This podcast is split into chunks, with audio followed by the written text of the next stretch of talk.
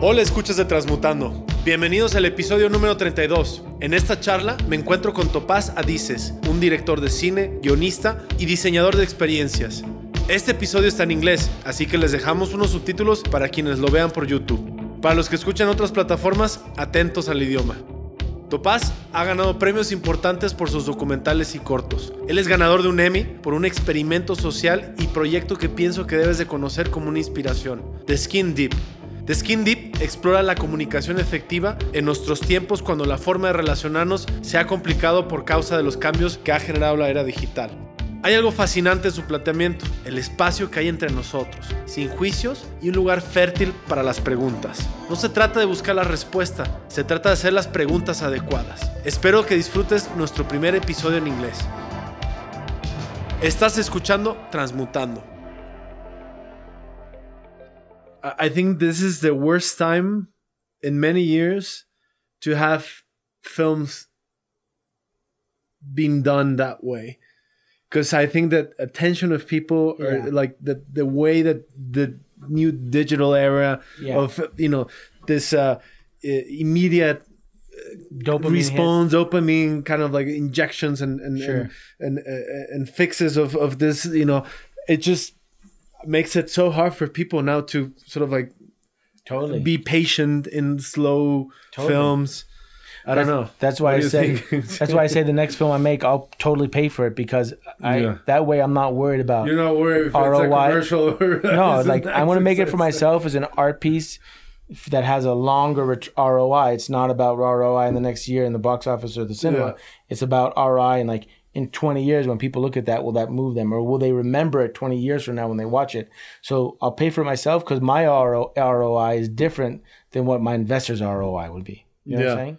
I know perfectly what you are saying. Right. I I even think that the best form, well, I mean, the dream formula for me as a filmmaker was always think of making films like do like a commercial film and then have the money to do whatever the fuck you want and then do another commercial film and because you know also and and and this I said because uh, Guillermo del Toro yeah. once said it. You know the way that I've been building my career was trying to do you know my movie and then trying to get the funds and right. the connections on the commercial side yeah and then do again something that it was more of an author film than a commercial yeah i mean i'm sure it doesn't always work like a charm you know but yeah, yeah. once but that's kind of like the dream formula and sure. then you do something that it's completely free you know like artistic and it might be a you know it might be a shitty film, but whatever you're doing, whatever you want, no.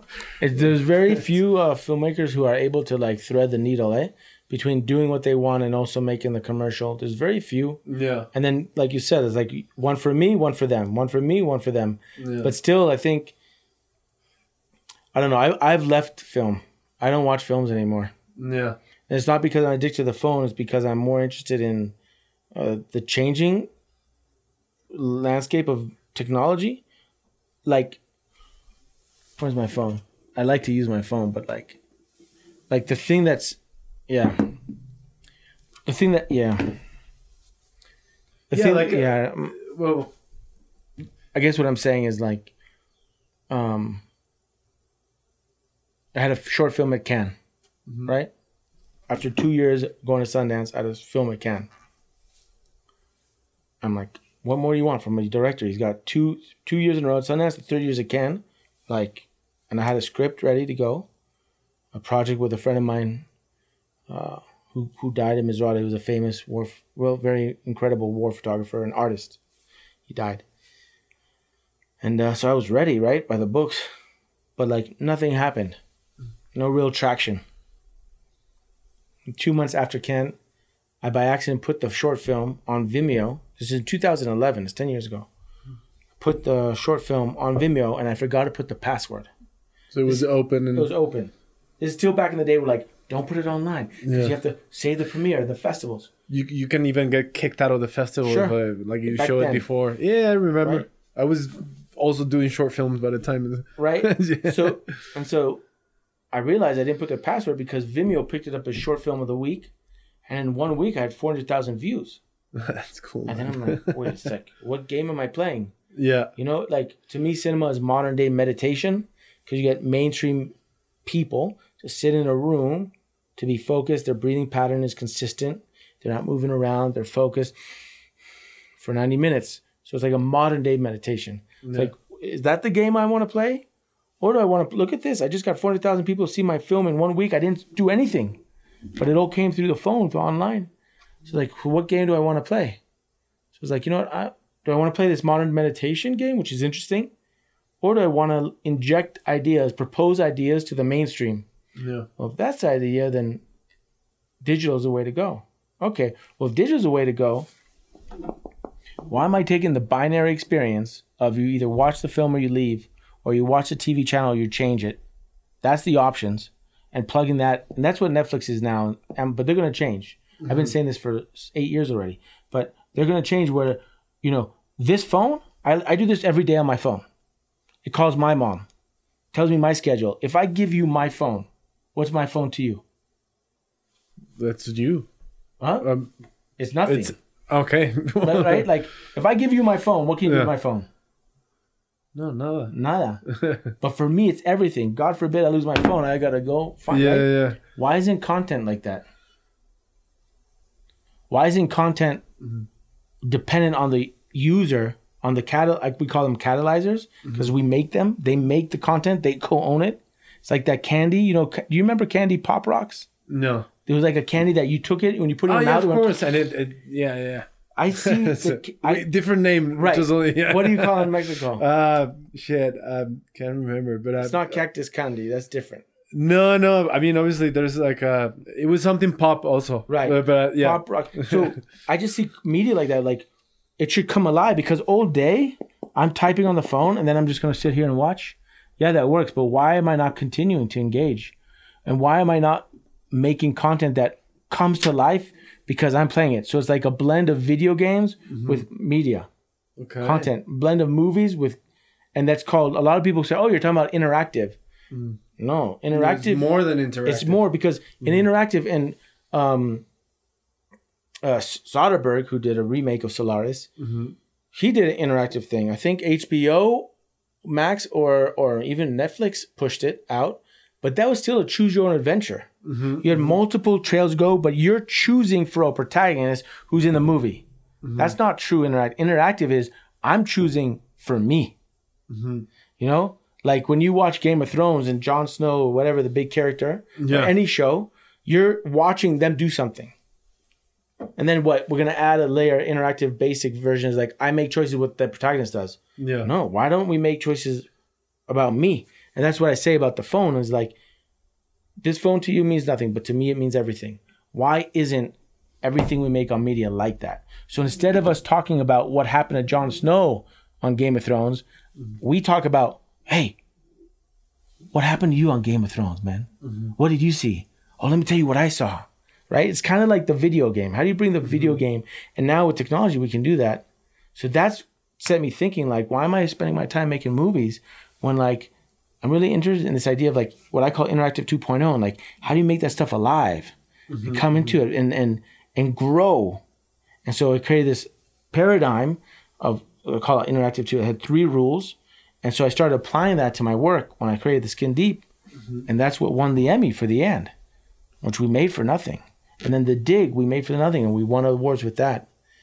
Um so it's just like that's what I'm into now is like is more of like how do you create experiences for people that recognize their contribution to it because everything we've ever made doesn't recognize the individual.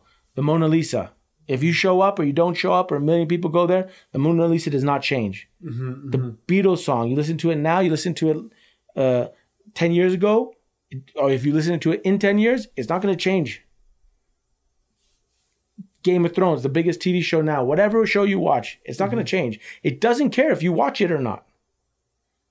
Why? Why don't we make, now that we can, why are we not making media that changes when you engage with it? Okay, that's very interesting. That's what I'm, that's what I'm about. But but, but do you Not I my about, but that's my approach to media. Yeah, yeah. And by that, do you mean like, does the content evolve or does the experience of delivering the content evolve or both? Both. Okay. Both. So first you say, Thanks for coming. Do you want you give an offering? And then you mm-hmm. you have to give them a sense that that the experience only exists because they engage with it. Okay. right? And then they engage with it, so they get a certain experience. Now, since we're humans, and in my opinion, we change all the time, we're changing. Some parts of us don't change, but other parts do. Yeah. I'm not who I am this week as was last week, Yeah, yeah. you know, and I won't be who I am the same in three months. and communication has hasn't been the same in the last five years than the Oh. last fifty years of That too. Yeah. And we're and look what happened last year. This year, I mean, uh, at least definitely in the U.S. like and the, Mexico too. Things are shifting so rapidly. You're not who you were last week, last year, last month. yeah. So when you come when you play it today, you have one experience. And because it acknowledges who you are now, therefore if I come back a week from now or a month from now, I'm not going to have the same experience. So it's evolving like I'm evolving. Right? And therefore you create a deeper relationship with the content. So it's called interactive 2.0 and it's that. It's like you have to be it has to be about the person. It can't be them making choices now. They make choices for themselves. It has to be a tool in their life. It's a tool. It can't just be something I watch. Entertainment is a form of tool, granted, but if you can give them a deeper tool so that they use it, what does that mean? That means they're going to share it, right? Like how often do you look at a postcard? Once. It's on your refrigerator, maybe. How often do you use a good pen? All the time, right? Mm-hmm. And how likely are you to share that pen if you can like duplicate it for free? If I have Yeah. a great tool, I'm going to tell you about it. Yeah, if it helps your life, you're gonna recommend it. So for when we did the and, for instance, we created this the and.us, which is the thing that won the Emmy. Mm-hmm. We applied this methodology to that content. This is in 2015. Mm-hmm. And you basically came and you said, Do you want to have a customized film about how you experience love in a relationship? Yeah. Answer these four questions. The four questions were random every time. You answer them. We had a library of mm-hmm. conversations, right? Of people playing the and where they're facing each other, asking each other questions. I brought a card for you as a gift. Um, Thank you. Yeah, of course. Gracias, gracias. de nada. That's the healing edition. Yeah, very cool, man. But uh, you come and you have experience, and it says we've recorded all these conversations of people facing each other, like I have with my dad on the, the and, Yeah. and others. We did one in Gua- we have conversations in Guadalajara. We take all the question answer moments and give them a tag, tags, many tags. So when you answer those four questions, It- it goes into the library. and Goes, here's a Yeah. customized film for you. Just one. No, no, a compilation. Okay. So maybe you play once and you get a six mo- question answer moments that last two and a half minutes. Here you go, Amari. Then you refresh, answer different questions. Oh, Amari, here's eight conversations, Yeah. four minutes, right? So every time it's alive, it's it's responding to you. Mm-hmm. Mm-hmm. And then it says, "Great, do you want to see all these other conversations? You can see this whole library. Great. Now, do you want to play this in your own life? Choose a deck, play right now, and that in that way, it's a tool. Okay. So that was just a very simple way, and we structure media that way. Um, But it can go beyond that. I Oh, mean, yeah. That's what, yeah. but it, it That's, based, that's the beginning of an idea, no? Of a train of thought of how you can evolve this uh, symbiosis of, of content and, and, and observer Totally. and no I think symbiosis. Symbiosis is a great. word. symbiosis. I'm gonna use that. Do you mind if I use that? No, of course, man. It's, Yeah, it's not yours or mine. It's No, it's everyone. for real. Yeah, but that's. I'm really interested in that. The That's very few- cool, yeah. man. That's very interesting because before you you start saying, I you know obviously had a look of the things that you've done and, and and your teams and different projects, but I always kind of leave something into for the talk because otherwise, if I research you all the way through, then I'll know everything, and and I rather have you know a certain amount of curiosity of, of what you've done, and then after this talk, obviously I'm more curious of knowing more, but before you said how it worked, I was thinking, how could that become something real? You know, and then I say, mm-hmm. well, instead of being choose your own adventure, you have like a certain kind of questions, not for you to choose, but for you know, in some way to interact with the with whatever software you're using or whatever Yeah. you know code whatever to maybe through your psychology help you choose whatever you know and the more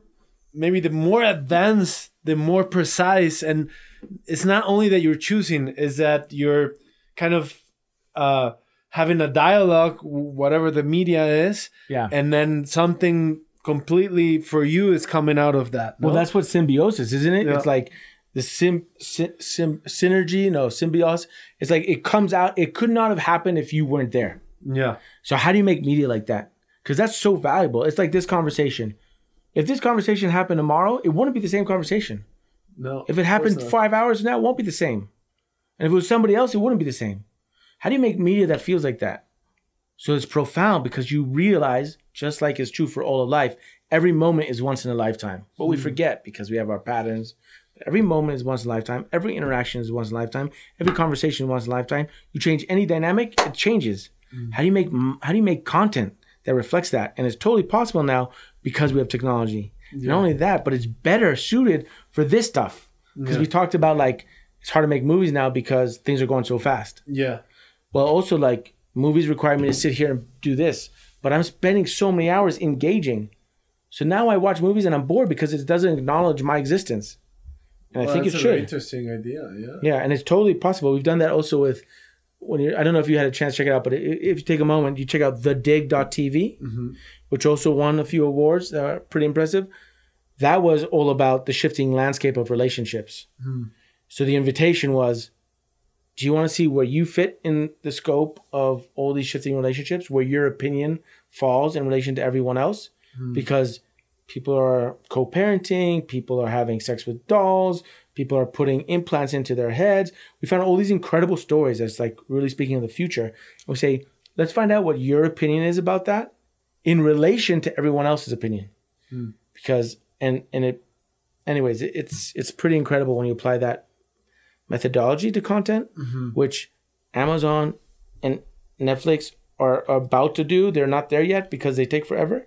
they're they're doing something but in a different in a different perspective no it's, it's a more sort of like a monetary perspective whatever but Right. if they shift their attention to use the same technology but for this for the Well, because they're still yeah, but this is what I'm talking about. Like build social platforms, yeah and they still sell a media company maybe. So they're thinking like, oh, we need a star to attract the attention. We need this instead of what's the value offering that grows with time and engages with the user because the user. I don't like using that word. It's catalyzer because they're mm-hmm. catalyzing. But how do you create that experience? And true, you you'll see that. Mark my words. We'll watch this podcast in five years, and you'll see Netflix will make that. yeah And there, no doubt, it's gonna happen. It's just I thought it would happen already, and I've been talking about this for eight years. You know, and um, D- d- d- yeah. no you tell me i interrupted No, you. but like for me, I've been talking. I haven't talked like this for many years because, you know, this is how I talked when I first started my company for four years, and it's great. But people go, "Great, what's the business model? Yeah. Where's the money?" yeah And all this talk is great, but it, you know, you win awards, great, but where's the money? Mm. And when, and for me, it's never been about money. But when I realized money is energy, Mm-hmm. so it's like if I put out energy, I get energy back, and Yes, that of course. excess energy people call profit, but it's actually excess energy Mm-hmm. that then I can do more. I can give more. if you invest it more If you invest it more. It'll, it'll stay there or or, whatever. or eat me up inside. So how do you recycle? So when I realized that, I said, okay, well, let me make this sustainable. And also, like, I think I put on your questionnaire, but you know, I was so focused on creating things of value, but I wasn't focused on this energy. So I was putting out energy, I wasn't getting energy back. yeah And I got my version of depression, which you know, I wasn't taking medication, but for me, it was hard to get out of bed. I get to work at nine, but I was up at seven. For me, that's tough. Um, I don't I just say that because I know that some people have serious bouts with depression, so I fully respect that. Um, but for me, it was I was depressed and I had back pain. I still walk funny. I'm still healing that. I got to a point where it's like I'm doing all this cool work with my team, but I can't pay them enough. I don't have health insurance for them. I don't. I can't afford them bonuses. They're gonna have children and families, and we're not able to pay them. I got to figure out a way to make this sustainable. Mm-hmm, mm-hmm. And then I just stopped for Mm-hmm, that was five years ago that was in the end of 2017 okay and I had to let go of like eight people on my team, mm-hmm. which was really painful. And they were so missional. We were all together, and I kept one, Nick, Nick and uh, Nicholas and I. we just started from the grounds and we're going to simplify. We're just going to sell card games. Mm-hmm. Which is funny. This is like three months before I met my wife, now Ikari, here in you know Tapatia, Guadalajara. Mm-hmm. And I remember when I met her, she's like, "What do you do?" I'm like, "I sell questions." right. But if it was before that, it was like a year before. What do you do? I would have given her the whole spiel that I just gave you. pitch and uh, Yeah. you know, So I haven't talked about trying this to change the way the media. Is, Yeah, no, this is like what? Where's the money? Like what? it's- So then I was like, I sell questions, and she's like, cool. So this guy, this guy, people pay him for his questions. yeah. So for the last two and a half years, three years, 2018, 19, 20. So we're in our fourth year of really building a sustainable business um, that's purely selling questions. Um, and now we have enough energy, excess energy, that we can start going back to building like new things that offer value. Uh, this offers intense amount of, and this has a full. The and is basically the idea of the and is it's about the space between, because a relationship is not you or I, us or them. It's you and I, us and them. It's the and. It's el, el y. Mm-hmm, connect. Mm-hmm. No, like in Spanish, it's el y. No. It's this thing that connects us. This it's thing- not yours or mine. It's it's another complete itself thing. No. Eso. How do you sprinkle some dust mm. so it reveals the thread that connect us? That's what the and is. Yeah. So with that, we're building the Wikipedia of human relationships. okay. We're building the core of human emotion. This huge library of conversations mm-hmm. around the world, as many as many that will participate. And we're going to tag that and then make that tag that and transcribe and all and basically make it searchable Okay. so that I can query my questions or my concerns or things that I want to be reminded about through this library. okay. And I can see it and feel it and hear it. And I can see, you know, I can see, I can, we're making accessible the relationships of the people who participate. I like to say the relationships on the planet, but it's not the planet, it's whoever participates. Yeah. Yeah. So we're making all the relationships of but, those but it, it, it, it keeps growing. keeps so, growing. So eventually might have a Remember, very good amount Yeah. of uh, world world people. No. Well, yeah, I mean, and, and it's more about yeah. So we're making the tool, and whoever uses the tool is there, but then they can query it. it we're build. That's what we're building. That's the full vision of the end, and then, and then we have a few other ideas that have their own full vision that are tools for people. They're like that because, because I mean, you're talking about transmutation, like transmutation for the individual, mm-hmm. but man, we're like transmuting as a society, as a culture, collective. as a collective now. It's like very fast, and it's quite Yeah. painful for liberating for some, and quite painful for others. This is an epic time. I mean, our grandkids oh, yeah. will be chatting, and they'll be like, "Man, what do you think it was like in 2020, in the year of the Great Pandemic? Yeah. You think it was crazier than 1930s or the Great Depression? What do you think was harder to live through, the Great Depression or the Great Pandemic? You know, they'll be thinking about that because so much is be is shifting now Yeah. Yeah. I agree. that it's just it's just grateful to be alive right now and be able to do things like this. You know, you're putting out work. We're putting out work. Yeah. But but I think there's two ways to live it. I think there's the ones who you know they're been wiped out by the wave, you know, and Yeah. not having any idea of what's going on and very being very worried or panic. I'm not judging them. I'm just saying, you know, Yeah. there's people who are not having this conversation that we're having in this perspective. And I think the ones that at least we're not egocentric enough to say, okay, this is what's happening because nobody can say really what's happening uh, in terms of history in the last, you know, 50 years or whatever. But we kind of sense that this is getting crazier, no? Like things are going fast and you know the subject of the relationships uh, you know it's so mind-blowing to, for me because it i i think that the relationships are shifting it it's, i feel it like i you Mhm. know i i don't think that you know my parents when they were growing up and Mhm. becoming themselves Mhm. and then a little bit later on they were struggling to try to find out how to have relationships. And it's i, I think that we're having we're struggling you know?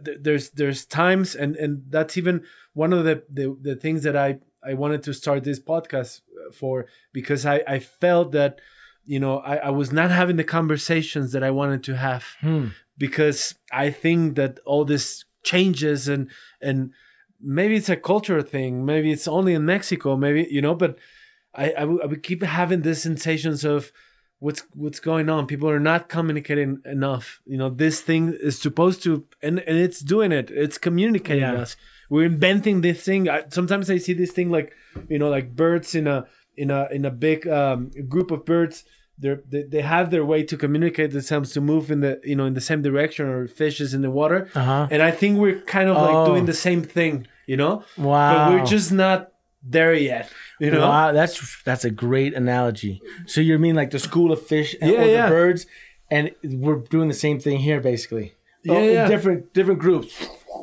Wow. yeah I, I you know That's that's I think good that one. we're one one organism as a species, you know, and of course we have our individuality and our wants and our dreams and our love to another person. Of course, we we can be individual beings, but at the same time, we're one organism, and we see in nature that when one organism lives in nature, there's always a way to communicate itself with itself. You know, if you see, uh, you know, a colony of ants, is the perfect example of nature telling us they're all communicating in some way. They're communicating by by waves. They're communicating by by smells, by you know, by traces of chemicals in in, in the in the soil. Uh, fungi. You know, we know that fungi in a forest, one fungi is connected to another fungi Totally. through spores and and through Yeah. uh, connections. uh, You know, in the roots or whatever. Yeah. Trees. Trees You know, we, we, you know, they, of course they can. They, they touch each other. Yeah. You know, they're in, in the roots. They're touching each other. Uh, we know that, for example, fireflies. There's a theory that fireflies uh, behave that way because they're copying the way that trees communicate. really There's there's this theory that say you know there's there's this pattern of of of how fireflies you know go on and off. It's really mimicking what the trees are doing in a forest, wow. and you know. That's amazing. I didn't know and that. and I, I think that all living species or all living beings in the planet are are you know they have this necessity uh, almost biological necessity to communicate. Mhm. and we now have this tool. Obviously we see it as something that it's apart from from ourselves no? Because we see it and you don't consider this as something part of your body. It's not made of meat and but it's coming. but but it is It's It is. It's a tool. It's an extension. It's an extension of ourselves. It's an extension of our brain. We don't have the capacity to, you know, to storage all this kind of data and photos or videos. But this thing, this thing can, Yeah. and we're more connected to this thing that that we we fully understand at this moment. Mm-hmm. You know. And when you say about relationships, and while you were explaining, I, w- you know, I was having this chain of thoughts in my head saying course you know because the the in behind the necessity of communicating is the is the necessity of relating to each other Mm. one thing that you said just now we have changed many things but there's some things that still uh, uh you know we still have and one of the things i think is never going to change between us is the the necessity of relating to each other Yeah. you know? No matter how you know uh hermit you want to be or whatever or not Totally. you want it or not you you need to connect with other human beings. And and i think that sometimes we can see the new digital era as this uh, you know uh, pushing technology that it's changing us maybe in a good way maybe in a bad way. But at the end it's just us wanting to connect more and to relate more and i think we're finding out if this thing really connects us and that's why there's sometimes that yeah you know sometimes you cannot have a conversation with someone in person now and then you rather have it on messages Totally. because it's a it's a tool like you said and sometimes you find out that you know you're kind of missing this thing with your friends Yeah. that a, a chat group would not give you and then you're pushing for everyone to get together because it's but once you're together everybody's having other conversations. You know we're we're, we're like kids with new toys you know? Mhm. and we i think we're gonna be for a while now. Uh, or maybe faster than than we think. Oh yeah. but it's it's it's hard. It's hard for the mind. It's hard for for for the emotions. I don't think we're we're grasping how fast this is going this process of getting used to trying to find out to communicate with many people at the same time Yeah. because before you know you had to kind of like sit down and have individual conversations now you can have conversation at the same time with a lot of people Yeah. and i think that is changing us Oh, but yeah. the fact that we still want to connect and have relations it's gonna still be there and it's gonna be as strong as as ever has been you Yeah. know I mean, everything you're saying is some is why the Skin Deep as a company exists. Those are the questions we're asking ourselves: yeah is how do we rethink how we connect? How do we refeel how we connect in lieu of these incredible dynamic changes that are happening?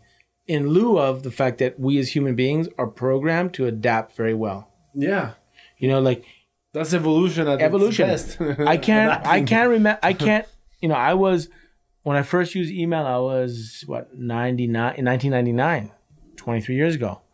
I can't imagine what it was, and I was 23, 22. I can't imagine doing email before that.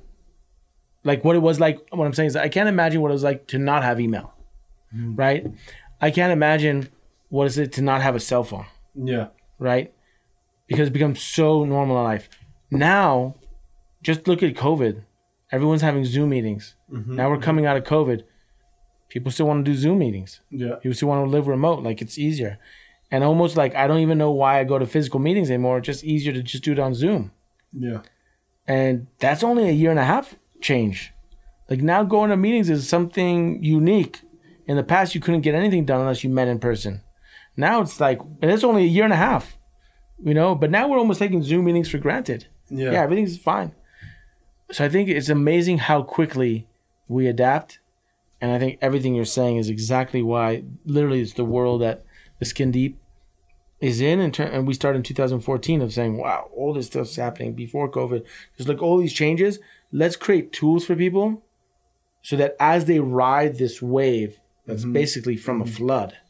yeah yeah You know, it's like people talk about social media good and bad. That's a, it's like, who cares? It's here. Yeah, yeah. do anything it's happening It. It's happening. it doesn't matter if you think it's good or bad it's, It's like, happening so what responsibility are you taking? yeah That's like the question I ask and my team we ask. What are we doing now to just bring a little bit of conscientiousness or presence now? Two millimeters now. But if we give two millimeter shift now, in a hundred years, that's a mile apart. yeah, miles yeah. apart. Yeah, like planes. Like if you divert a little bit, A little it- bit. after thirty minutes, you're like you know Exactly. hundred miles Exactly. divert from your route. No, Yeah. So those are the. I agree with you. I mean, everything. Those are the questions I'm really interested in asking.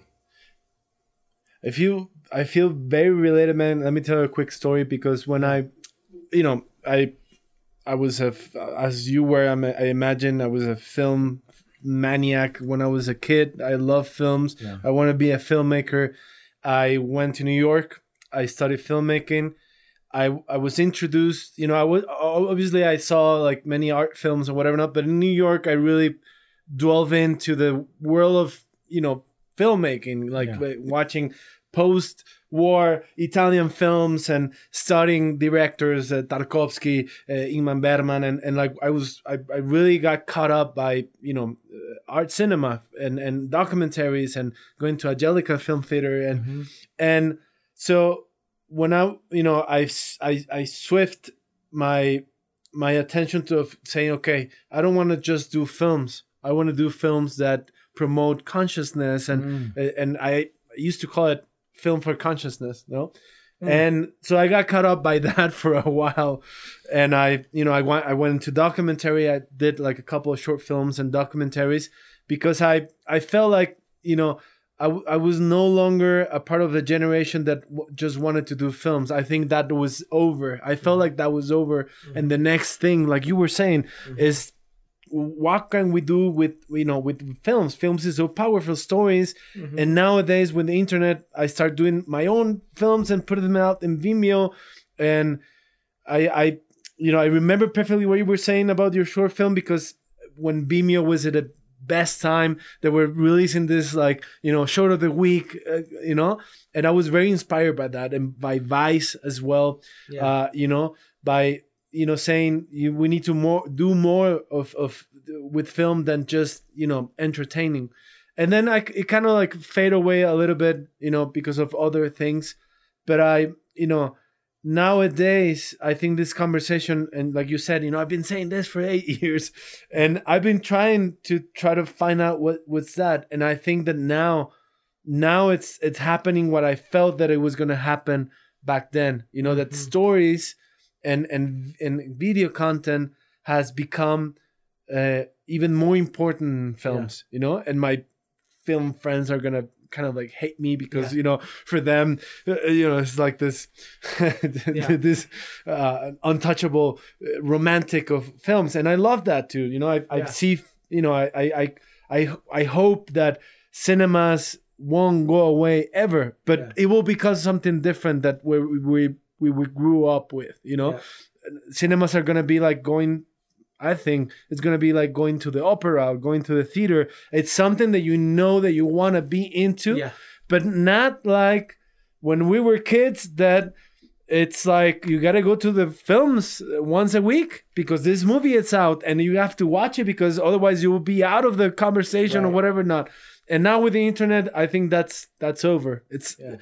you know it's sad because you feel a nostalgia going on, but it is what it is. Yeah. You know, and I, I'm just saying this because I I it's it's so cool to have this conversation with someone that you know I was watching the the the um the the the talks in in, in Deep Skin, and I've been uh, in the last you know couple months I've been looking to different content makers uh, of having these interviews. Obviously, I'm I'm watching all this to try to like get inspired of what we can do with this podcast, no, um, and and what I, you know, I, I when I saw the, the the first videos of Deep Skin, I was very moved by saying, you know, how how can we use this now this highway that it's been built by the need of people to watch content? Mm. Because nowadays it's like you spend most of the day you know like you work whatever not and then there's a very big amount of time during your day that you want to watch something you know? And if you get caught by you know if you're the kind of person that you're looking for watching things that improve yourself um, there's a, a vast now quantity of contents but i think there's so much that it's hard to just say this is made for me you know? Um, and i think that's the key of of what's going to happen in content making in the next year. I don't know if i'm Mm. making any sense but You when you were saying we're thinking of how to evolve yeah. this this interactive that it's become um, at the same time i'm thinking well you know it's it's it's good that things evolve that contents are evolving of what you want but at the same time there's needs to be a way to sort of like try to uh, storage everything that you've seen uh and and and that you know that it has helped you and it doesn't go away. Uh why do i mean I, i'm saying for example you see something that at this moment in your life 2021 september 2021 you saw something that it moved you. It made you choose experience. You saw this conversation between two people who you say okay i'm very moved by this and i've changed because of watching this. And then years pass and then if you don't you don't preserve that that thing will go away and, and you will never see it again you know but if you're you're giving importance to that and you some way storage it and Yeah. then and then after a while of watching different types of content then uh whatever this algorithm or whatever this software is totally will will storage everything you've seen and it will help you either to connect much better with new content Uh-huh. or to go back at certain moments to the content Sure. that help you at certain moment Yeah. you know what i mean Totally. I think I what comes up for me is the idea of like you're talking about like what comes up for me when that image is like storing this old thing you've seen is like like the blockchain. Like lock that in the ledger of your Mhm. content that's affected you. So you can always go back and see it. And then it's like antique furniture that just like yeah increases in value over time. Or like a picture. If we took a picture of us now, we look at it, we don't care much about it. But if we came back a year from now, we looked at the picture like, oh yeah, I remember it. yeah yeah. And if we came back in 25 years and we took a picture, we'd be like, wow. The thing, the picture has not changed. You and I have changed, and our relationship to that has changed because of time. So Yeah. it increases value. And if you could do that with media, right? Of like maybe like just like we do with our photo albums. Yeah, yeah, So exactly. maybe take key moments from your life, and maybe because we all know that that content, content affects us. Like like like your drinks, hmm Omni, what you eat affects you, everything, Every- everything that what you hear, watch, everything yeah. that we see, everything that we and do, so no? some pieces of content really affect you, yeah, and others are more on a subconscious level over time. But some, everyone can remember like the first movie that blew their mind. Everyone can remember the movie that they cried. Everyone can remember like the song that moved them. And what if you just like highlighted? I'm just riffing off of Yeah, your yeah, thing, which is great. It's like what if you, what if you created a trail, that never changed it? You could always come back to be like, oh, yes, I remember that. I remember that movie that affected me in that way. Or like, in some way, we're actually doing that with the app yeah. because we're enabling people to have conversations through the end hmm and they can record it. Okay. And then at the end of the recording, you can make it public, which means your friends can see it and we can transcribe it. Or you make it private, which no one touches, and it's just like you and I keep that recording so that in 10 years we can look back on it. In the same format, like two people Yeah. talking, and Yeah, totally. It's amazing, you know. I know why you asked about the table now because you don't have anything in between the the, the people, right? Yeah, because no, yeah, that's on purpose. There's a lot of tricks that we have Yeah, yeah, yeah. to create the space. Yeah. Well, this is not made for separating each other. It was It's made for know, COVID. No, not For really. distance? No. no. no, it's just to hold the microphones and Yeah. to have drinks and whatever not in the table. But But, it- you know, if you ever want to riff on how to like because if you ever want to riff on some ideas i'm happy to i love doing that and frankly it's been so long since i've done something like all my creativity has gone into building a business yeah. which for so long i'm like i'm a filmmaker i'm an artist i'm a i'm a story But it's breaker. important, man. It's, But- it's you need that too.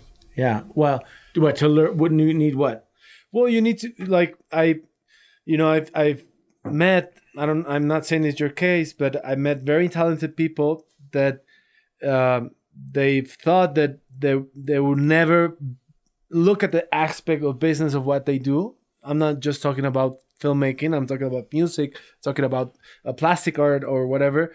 Uh, and they haven't been able to or, or were able to do that shift of creativity to say okay i'm a talented artist and i need to put my attention to this but now this is what i need my attention and there's there's two kind of artists. The ones that say okay now i have to put my creativity into finding out how to make this sustainable. Yeah. And and for me to go back to, and do more you, you said it a couple minutes ago perfectly.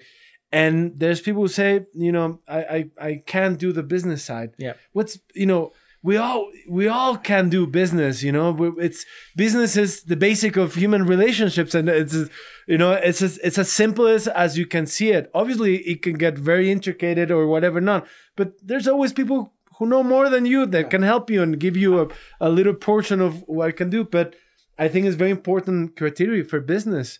I i am someone who was um who who grew up thinking that I will dedicate all my energy into create and you know into a creative kind of like environment. And now that I'm completely opposite in a mm-hmm. very business oriented model and financial mm-hmm. decisions, I, I I'm thankful for my creativity. Otherwise, I wouldn't be able to do what I do now. Right. You know, right and and now I've learned so much of letting go the aspect of thinking, no, I'm just good at being creative, you know, or Right. or, or filmmaker or whatever. yeah Then I know that when I come back to that, I will have much better much better tools than when what I had before. Totally. No, just I- by decision making, trouble solving. Uh, you know, uh, micromanagement or macro management of Yeah. people in a team.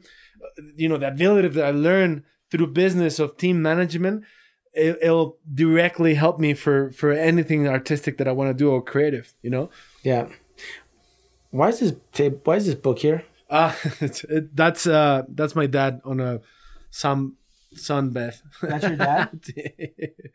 so uh, we did this book recently, and Uh-huh. we've been having it on the table to promote it. to promote it So it's a book about This my is your dad's dad? life. Yeah, without a mustache without a mustache. Yeah. So it's basically his life and, and pictures. wait this is the same guy Yeah. That's Oh when my- he started, and that's That's when you he know, started? Yeah. these are two different guys. Yeah. Which is interesting. We're talking about the creativity and the. It's like a transformation is necessary, Oh yeah. and the thing in the middle is called life. I think. Like for me, I was not gonna make that change until I was depressed in bed and so much back pain I couldn't walk, Mm. and I just hit the bottom where I was like, this is not sustainable. And if I don't figure it out, you know, it's like a. Yeah, that's and now now I'm doing that, and now I'm looking forward to getting back into the. It well, I I actually love what I do. Thank Yeah. God, I somehow found something that I'm that I love. It it looks like yeah. Yeah, and I, I just love, and I have a great team that I work with. But it's, it's really interesting to see how like transformation right there. Oh yeah, and I mean, there's there's very cool things, and the and the way we, um, I say we of course, but the designers and and all the the creativity put into, uh, we kind of like always try to like pick you know show you the. Is that you? No, that's my little sister.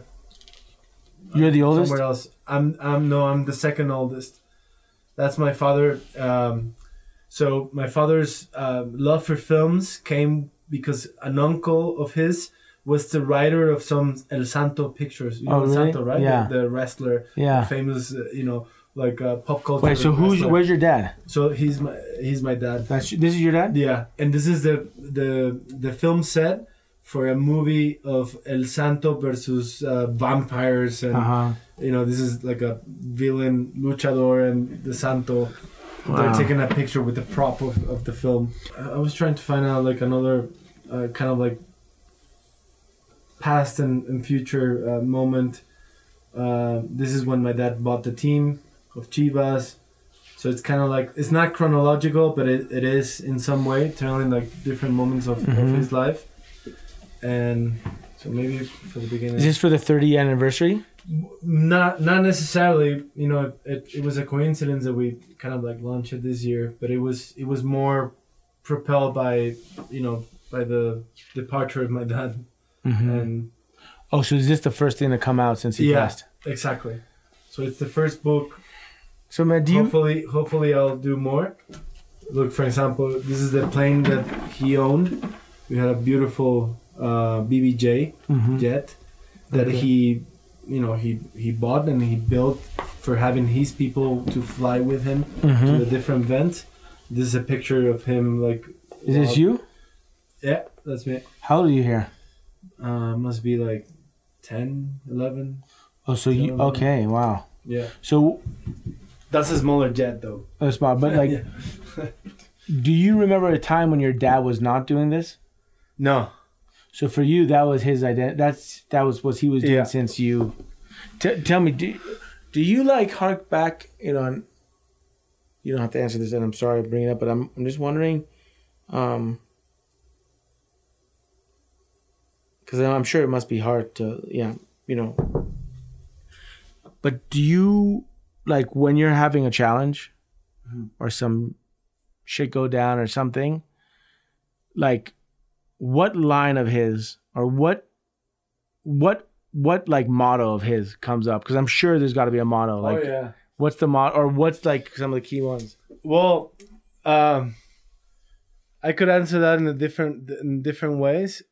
There's one thing that i do very often is that when i'm in a in a how do I, a hiccup or like a major problem like the most difficult decisions or problems i kind of like recall or in some way like in some profound way i i kind of like relive my father the, the emotion because now it's it's it's an emotion.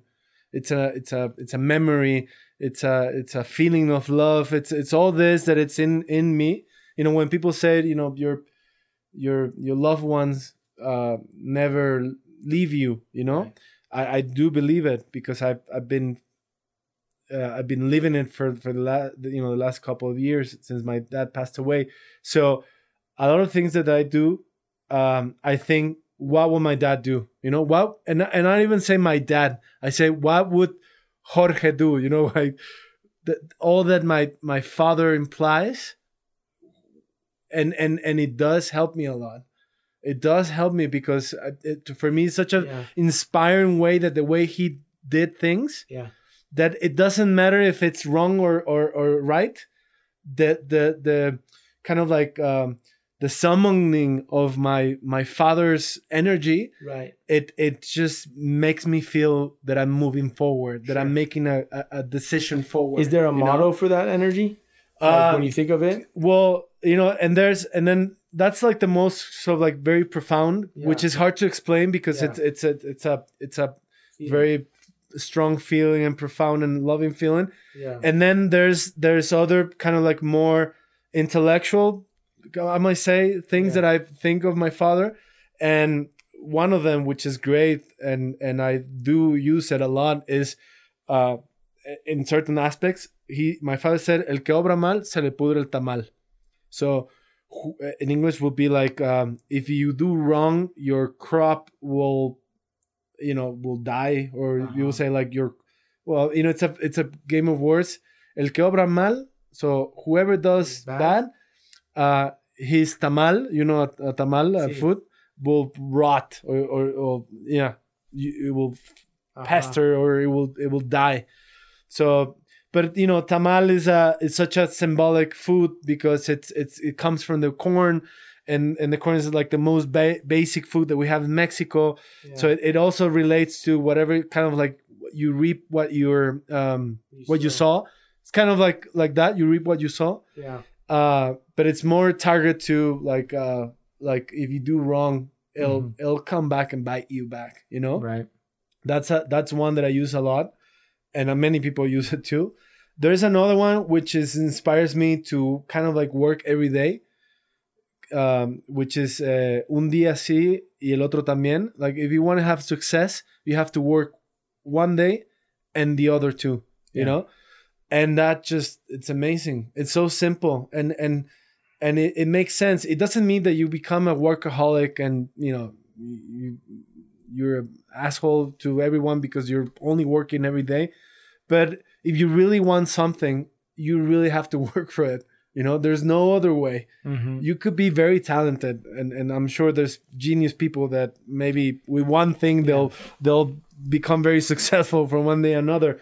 But every successful person that I know, there is a, a a something that it, they all have, and it's a period of time where they really work every day.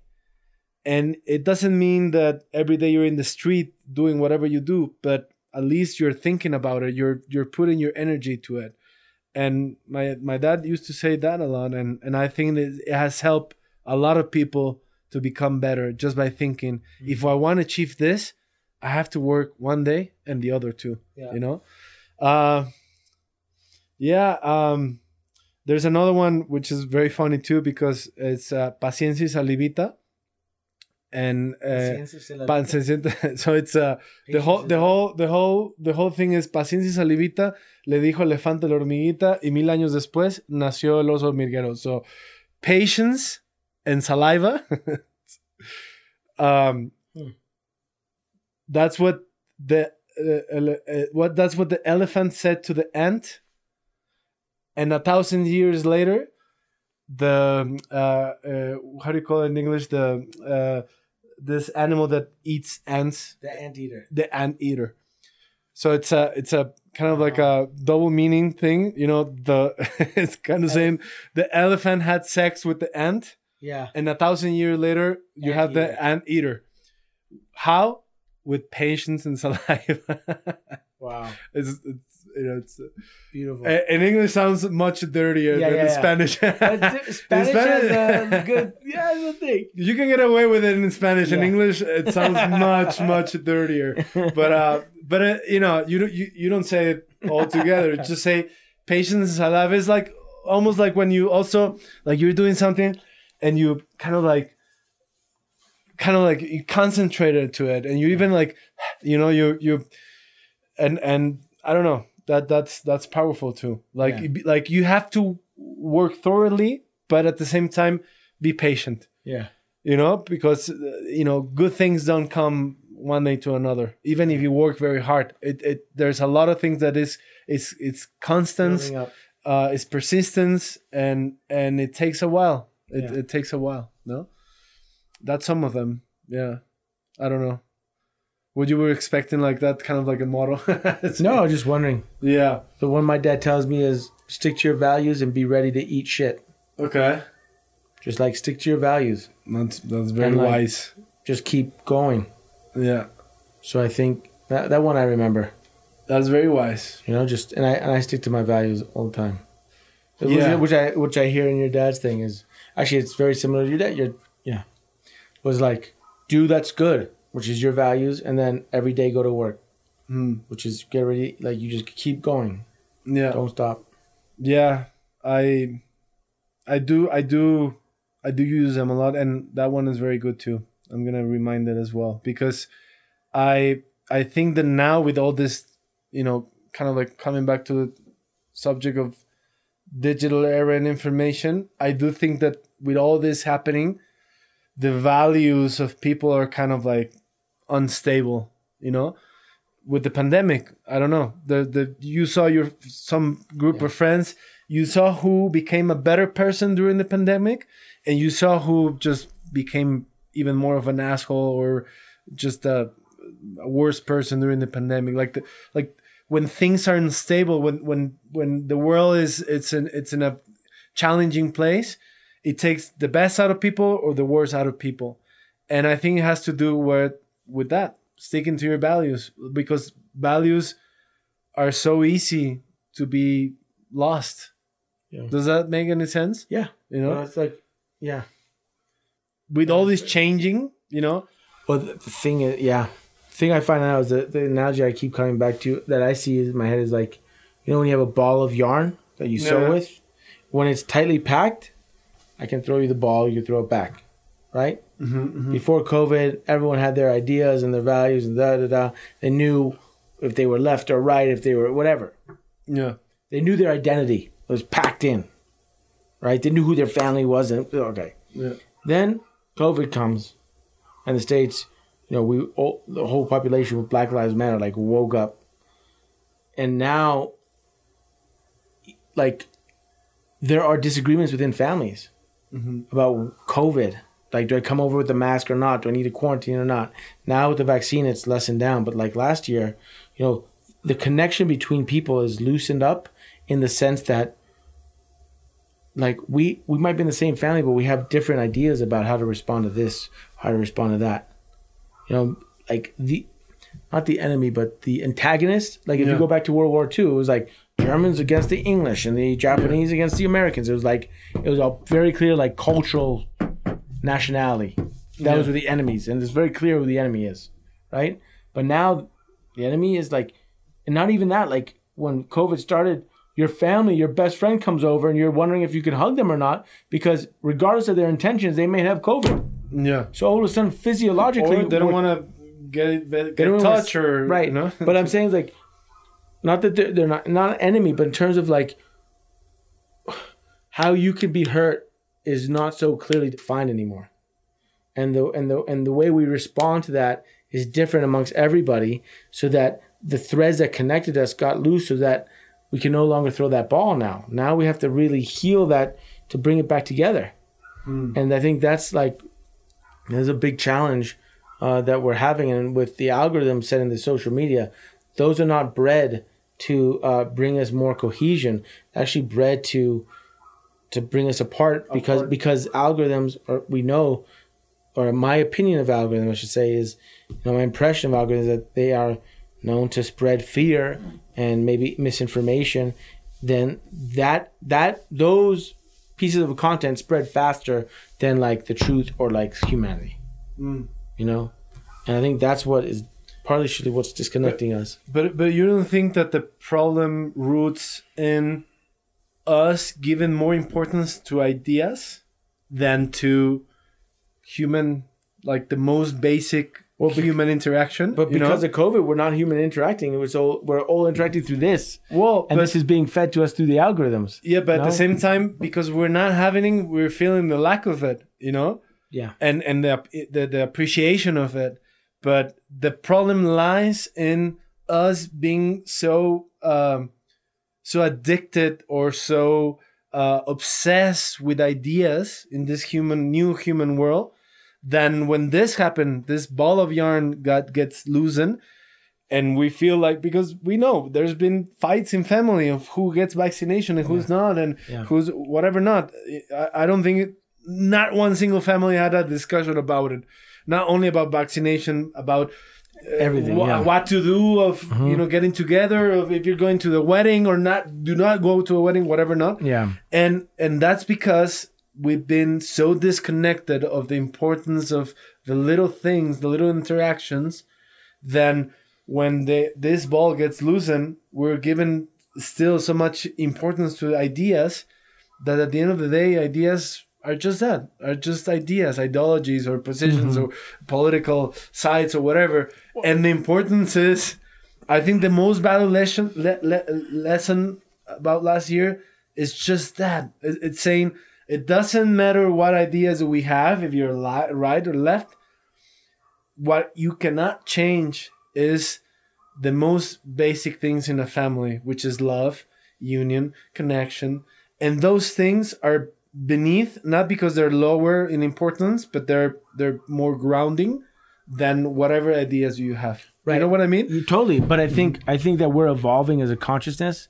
You said that humanity is like a species or, a, or an organism. An organism, like Organism? one single I, organism. I see it as a as a consciousness, and we're Yeah, yeah. evolving, and and now we're stepping into greater conflict, so that when we resolve it, we'll be elevated. Yeah And we'll, uh, and the only way to for us to elevate is to go through conflict. Yeah. If you look at anything we do, of course when you exercise, you got to push yourself to the point of exhaustion a little bit more. And the next day, you're stronger. When you look at a relationship, when you fight, if you work your way through the fight, you'll come out stronger and feeling more sense of intimacy. So, as, as a culture, society now, I think this conflict we're having is a blessing. Mm-hmm. And we're in it now because we. The question is, how do we step into that conflict? How do we handle that in a way of mutual trust and, and respect? But in the belief, and this is where it gets dangerous, is that if we don't believe that we're going to come out elevated, and we think we're in this all the time, you're always in this negative thing. Da, da. But you're like, no, I understand that there's conflict, and there's energy in this conflict. That if we use it right, if we utilize it right, if we handle it right, we can elevate as individuals, as a community, as a society, as a nation. You know, like we can do that. And I think that's just what we're going through now. Yeah. You know and and and and for me the a big part that we're losing with the algorithm social media and just with all the is the ability to listen. Mm-hmm. I think i think especially this this is not the instagram mm-hmm. for instance is not built for listening. Instagram is built for the selfie. Mm-hmm. It's just built i mean it created a selfie built for that so it's all about me talking me talking i'm my own distribution channel i'm talking no one's listening and one thing about the Skin Deep is we create the space for listening. You're watching two people talk. I mean, imagine me trying to pitch this eight years ago to some. Mm-hmm. Hey, no it wasn't the time they're like, no, no. Well, we started 2000. No one would put money. We just started. It's like, I want to film two people talking. You're like, mm-hmm. it's like the Seinfeld show. It's a show about nothing, about mm-hmm. the people, two people. But like, it's creating a space for listening. And I think there's many ways to listen, but I think, I think that's like to me, to me, one angle of helping us get out is actually practicing listening instead of talking. But by listening, what do you mean? Like the, the, the two persons that are listening to each other or the person who's observing? Both, Both. both, Okay. both. It, it's happening to both, right? Mm-hmm, I think that's what. But that's what I mean. Just generally, in society is. What if we? What if what if we just took a different approach and instead of posting people talking, you posted people listening, and, and the version of that is instead of people giving answers, people mm-hmm. ask questions. Yeah. And I think that that's what one thing I've learned from this project is especially in Western society, we're so focused on the solution. If you have the answer, you're the you're you're it. Yeah. But we don't take the time to say, well, are we asking the right question? Or can we ask a better question? Yeah. And if you actually focus on asking the question, a really good question, the answer becomes obvious. So we put so much energy in the answer because we're like so production production oriented. Yeah, yeah. Western culture is so much about what are we making, what are we producing.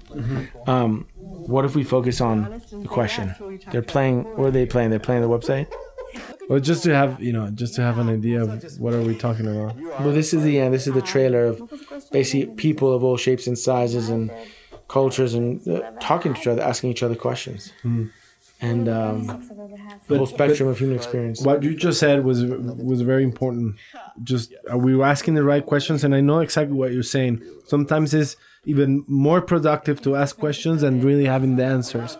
Yeah, That's that's, simple. that's the That's ma- I'm simple. telling you, that that that your cards. Mm-hmm. I'm telling you, go play that with your sisters. That's Yeah. just, that's gonna be so powerful. Go go play with anybody. I just brought that. Not I, that's the healing edition, and I Mm-hmm, only brought that because that's the last deck I had at home. Um, it's the only one I had, so I brought that. But So there's there's example. Well, I mean, there's like three examples here. What do you treasure most about our relationship? Then there's another one. What do you think there is for others to learn from our relationship? When do you think was the last time I healed something through you? Wow, right, pretty cool. you ask different questions. Mhm. creates- you have to come up with an answer. So instead of saying like, like, if you ask the question, how does this conflict make us better? So instead of you focusing on like, this guy's pissing me off, we have a conflict, oh my God, how can I convince him? Say, okay, how is this conflict making us better? Oh, okay, well, I have to like pivot the whole, and you're making a new neural connection, neural connection. And you're like pivoting the whole thing that like, wait, conflict doesn't have necessarily have to be bad. It could be better. Mm-hmm. It make things better.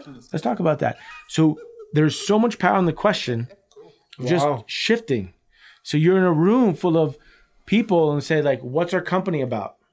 Is that a good question? Let's let's instead of going to talk, let's answer that question. Let's spend five minutes really honing in on the question. Mm-hmm, mm-hmm. My wife and I are looking for a place to live. Where are we going to live next? Ooh, that's a big question. What if I tweaked that question and said, "Where's a place that we could live that inspires us for the next two years?" Mm-hmm. Okay, well, that's an easier question. That's a more clear answer. Yeah, it it Right? just opens up Opens the up. path, huh? Inspiring. Where's a place that inspires me and leads a healthy living? Oh, just put the question, shape the question. Yeah. The answer becomes obvious, and we're so in the West, we're so focused on what do you do? hmm hmm What's the answer? What are you producing? What are you delivering? Whoa, let's slow down. What's the question? What's the question? And like that that's where there's power and like these this these questions it's like um our questions are are incredible because they're about the space between. hmm It's not about hey Amari, what do you think about love? Oh, What do you think about friendship? Mm-hmm. Our question is like, what do you think I think about friendship? Mm-hmm. So now it's about think or like, Yeah, it How do we value- another layer to but it's no? about the space between, right? Mm-hmm, it's about something that we can like. And how do you elaborate the questions? I mean, do you have like a certain methodology to, to do them? Yeah, I have one, and I work with it, and I train my team on it, and we Okay. and um. It's an exercise of, of not Yeah. just yourself, like it's a Yeah, these questions are coming. Initially, they came just from my instincts, you know, like because I'm really interested in asking questions. Come from my youth and what shaped me as a child. yeah. But um, now it's it's about um, you know we film all, all the time, conversation all the time. We see what works in the in the real space, Mm-hmm, and we hear them asking each other questions, or we ask each other questions. Oh, that's good. Okay. We compile lists, and then mostly I'm I'm leading when we write questions. I lead that process, and then our team jumps in and we collaborate. We're like, oh, that's a good one. Let's let's mix that up. What do you think about this list? Let's take these out. Let's put it. And then every round of printing, we improve them. Right? yeah, yeah, We improve them. We're always looking for questions. Do we replace the deck with new questions, or do we create a whole new deck? hmm hmm And um, How I many decks do you we have? have twelve. far? we have twelve That's decks right now, and um, we have we have twelve decks. Like co-work with the self deck, which is my, probably my favorite. Mm-hmm. The healing, um, amusing, friends, long term couples, sh- couples, dating, strangers. Mm-hmm. Um, on racism, that's a powerful one. Wow. That one, and we uh, we give three percent of our profits to charity, and certain decks, all the profits go to charity. So on racism, all the money that goes to three different charities because we The collaborate. racism, do you have it for uh, like a, a, Black Lives Matter Yeah. movement? Yeah, because that That's came out, and it's most it's really focused on the American audience and what's happening in that country, and we're thinking about collaborating with other partners on racism in different countries because the Mm-hmm. racism in Mexico is different than the race. You know, Um, different levels, different yeah. histories, and uh, I have I have in, in this podcast we already had like a couple conversations about the difference between racism in, in the states and racism in Mexico, which is totally different. to- totally different, but, but we're next to each other. Yeah, you know. Well, I mean, there's race. So then, so we make different decks. We would make different decks on mm-hmm. subjects for that are specific to the culture that acknowledge mm-hmm. their history and where they're coming from. Um, so this on racism is specific to the U.S., but also you know for us in as we build our company and the skin deep, it's really important to us to me that you know we walk the walk. Mm-hmm. Like we're holding the space for these conversations between all our participants who are really the core of our project because they have the courage and they step into our space. But we as a company have to do that too. In our company, we have we have uh, Mexican team members, we have a Dutch team. Do you have them in Spanish? We have the three Dutch. The three decks are coming out in November. Okay, cool. Dating healing couples in November, and we're selling in dating, Mexico. healing, and, couples. couples. Okay, We're starting with that Uh-huh. in Mexico, that's very cool. and uh, we're hoping to you know start selling those. Is there any any deck uh, oriented to like a working space, like yeah, a working team It's- co-worker? It's great. That's cool. It's man. great. Like like That's very cool. like a question I, I really love for that one is like, what value do we have that our clients don't? Hmm. What value do we have that our clients don't? That our clients do not. okay. Like, yeah. Okay. Or like, how would you describe what we do to your grandchildren? Or even better, how would you describe what we do to my grandchildren? Mhm. 'Cause then it's about our connection, Yeah, yeah. right? Um, how does you know the the thing is also like how do our differences make us better? Hmm. How do we complement each other to make something symbiotic? So, I, I I've just learned from eight years of this. We have over like fourteen hundred conversations that we've held a space for. Just the power of the questions. So yeah, I do that all the time. You know, the first instinct is like, you stub your toe and you're like, why does this shit happen to me? Hmm. Well, then make it better. Like how why how, you know, what's the gift in this shit that just happened to me? Mhm. And let's deepen it. Like, how is this shit the fertilizer for the rose that I'm going to become? Mhm, What's the gift in this accident? yeah? What's the With gift in this the pearl? conflict? No, It's- What is the pearl? And when you tweak that, anyways, that's something that and, and what are the testimonies? So I mean, I'm sure you have the many testimonies here are are amazing.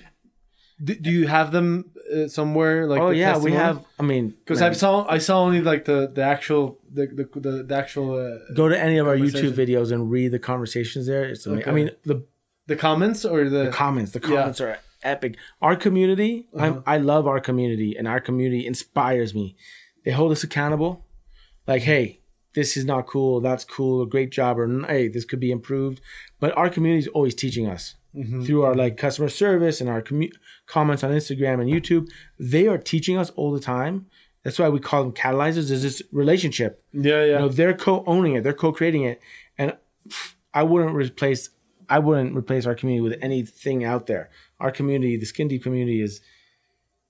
That's what keeps our team going. We have a channel on Slack. It's called um, the Jar, and it's called Audience Feedback. We have two things we're grateful for, and the feedback that is positive and negative that keeps us going. So that because you know you're still working in the thing, you don't hear the echo, you don't hear the response.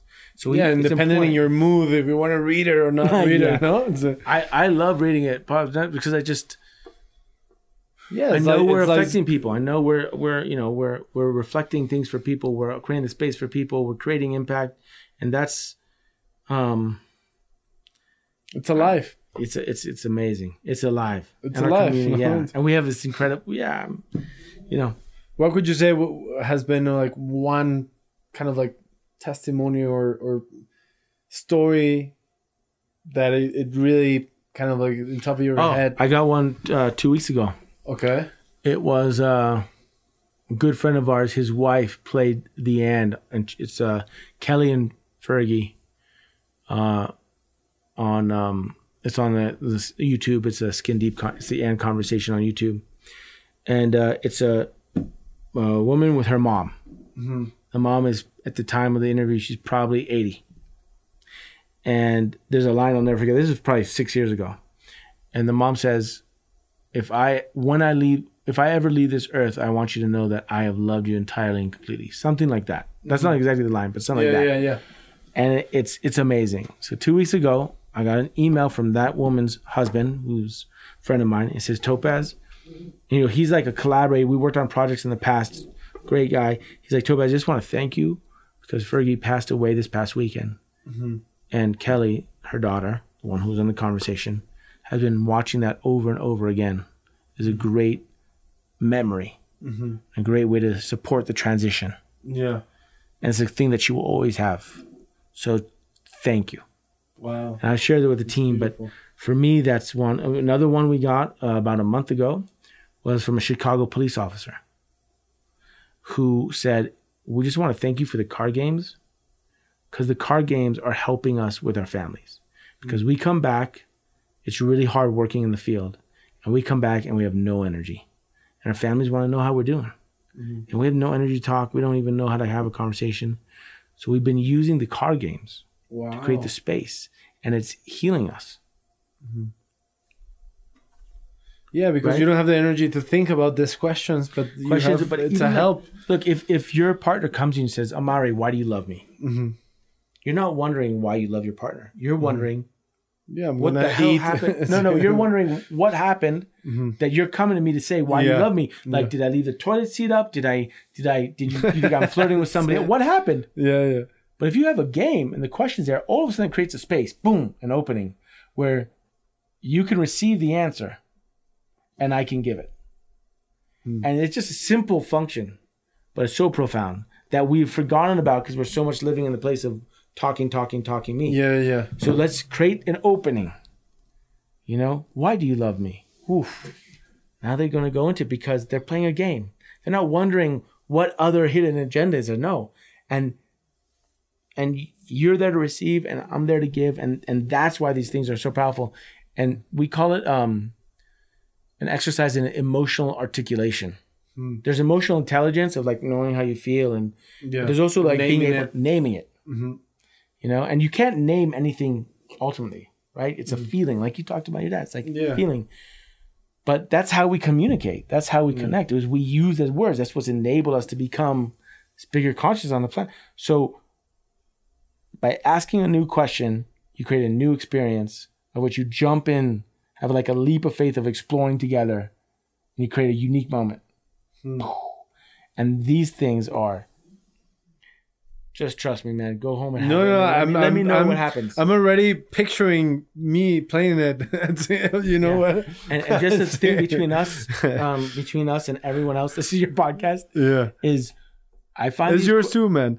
Yeah, but is, is the uh is there's kind of like a tarot quality to these card games? I don't know. It's not. It's about so you mix them up, offer to someone, and notice the first question they take Uh-huh.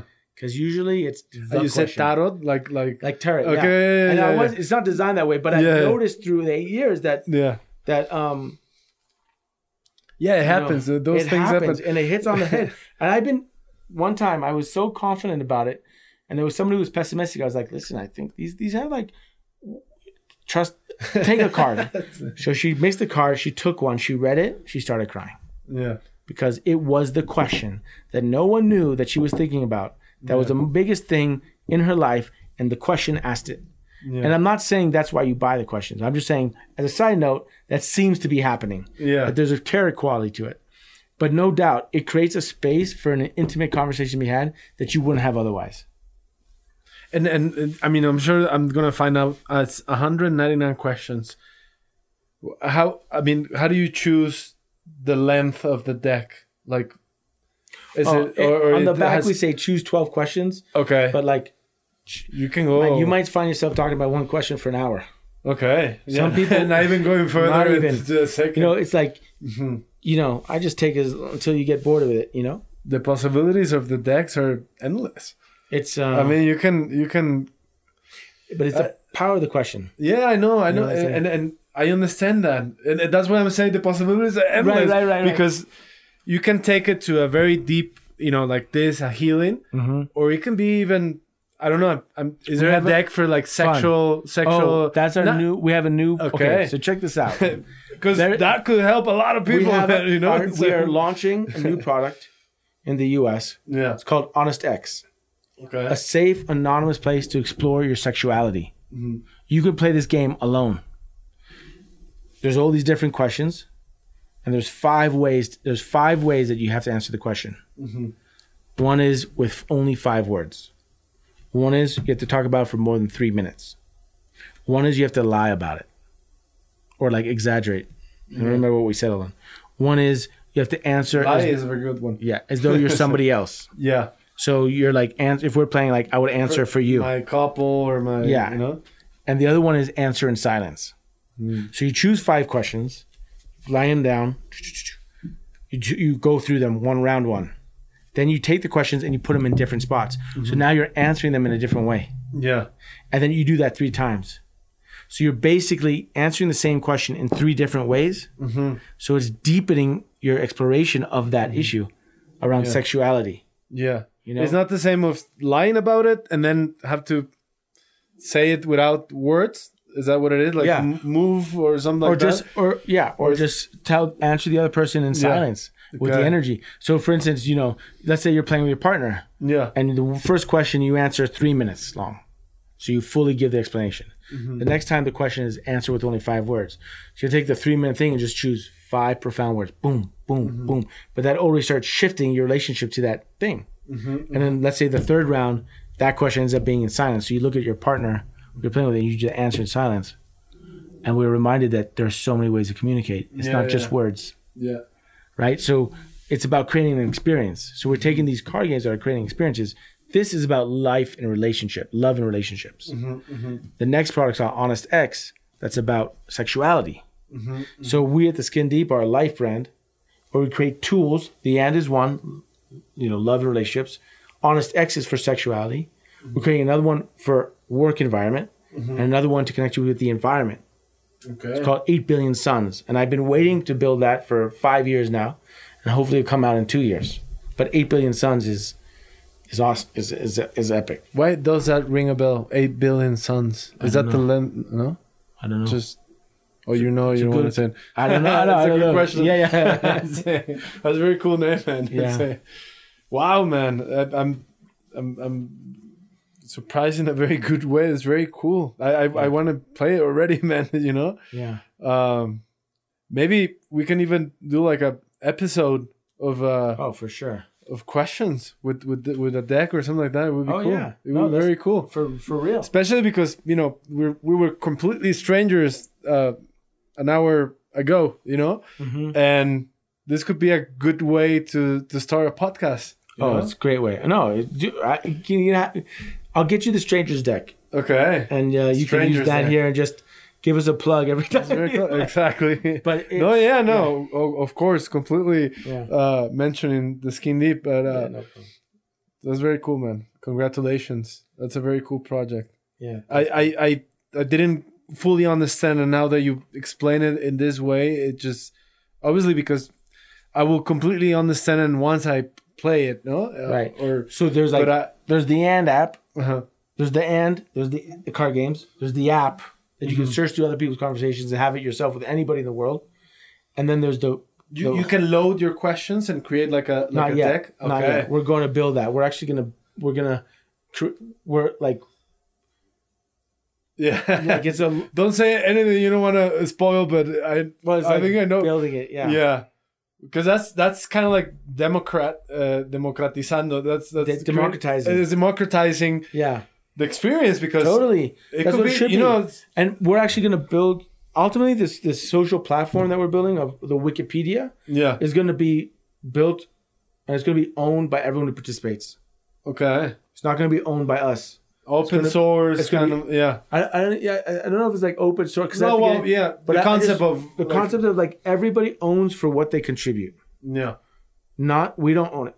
They the people who participate who contribute they own for every contribution they they own a piece of it hmm because if you're going to build the Wikipedia of humanity of the 21st century it should be owned by the people who participate. yeah You know, and maybe even others that I haven't thought about that are participating without. I don't know, but like you know, just like I think differently about media and how this is, I got to think about different about ownership too. yeah yeah You know, I got to think about Of different course, about structure and ownership as well. It can't just be owned by me. Mm-hmm. You know, if it's it, it has to be you got to walk the walk. So like our company sells human relationship communication, we got to do that too. Mm-hmm, You know, if the thing is about humanity, it's got to be owned by humanity. It, ha- it has to be uh, itself what it is, no? Because itself you you, Yeah. you you were saying earlier you were describing this this jump and I, I I have a word for that because I say a lot on this podcast, Uh, which is a quantum leap. No, uh-huh. it's a it's a quantum jump. Jump. Having you said conflict is gonna take us to a higher level Yeah. of whatever we are and what we become. No? Yeah. And I think that the challenges that we face, and I say we, this generation of living people at this moment, this present moment Yeah. in this planet, we have the opportunity. It's not even the duty. Of course, you can make it a duty, but it's more of an opportunity and an exciting time. You said also that earlier. This is exciting time, man. If you're conscious about it, it's exciting time. Why is exciting? Because I think that in this conflict, in this verge of this leap, the things that we have to think about is how do we do this leap?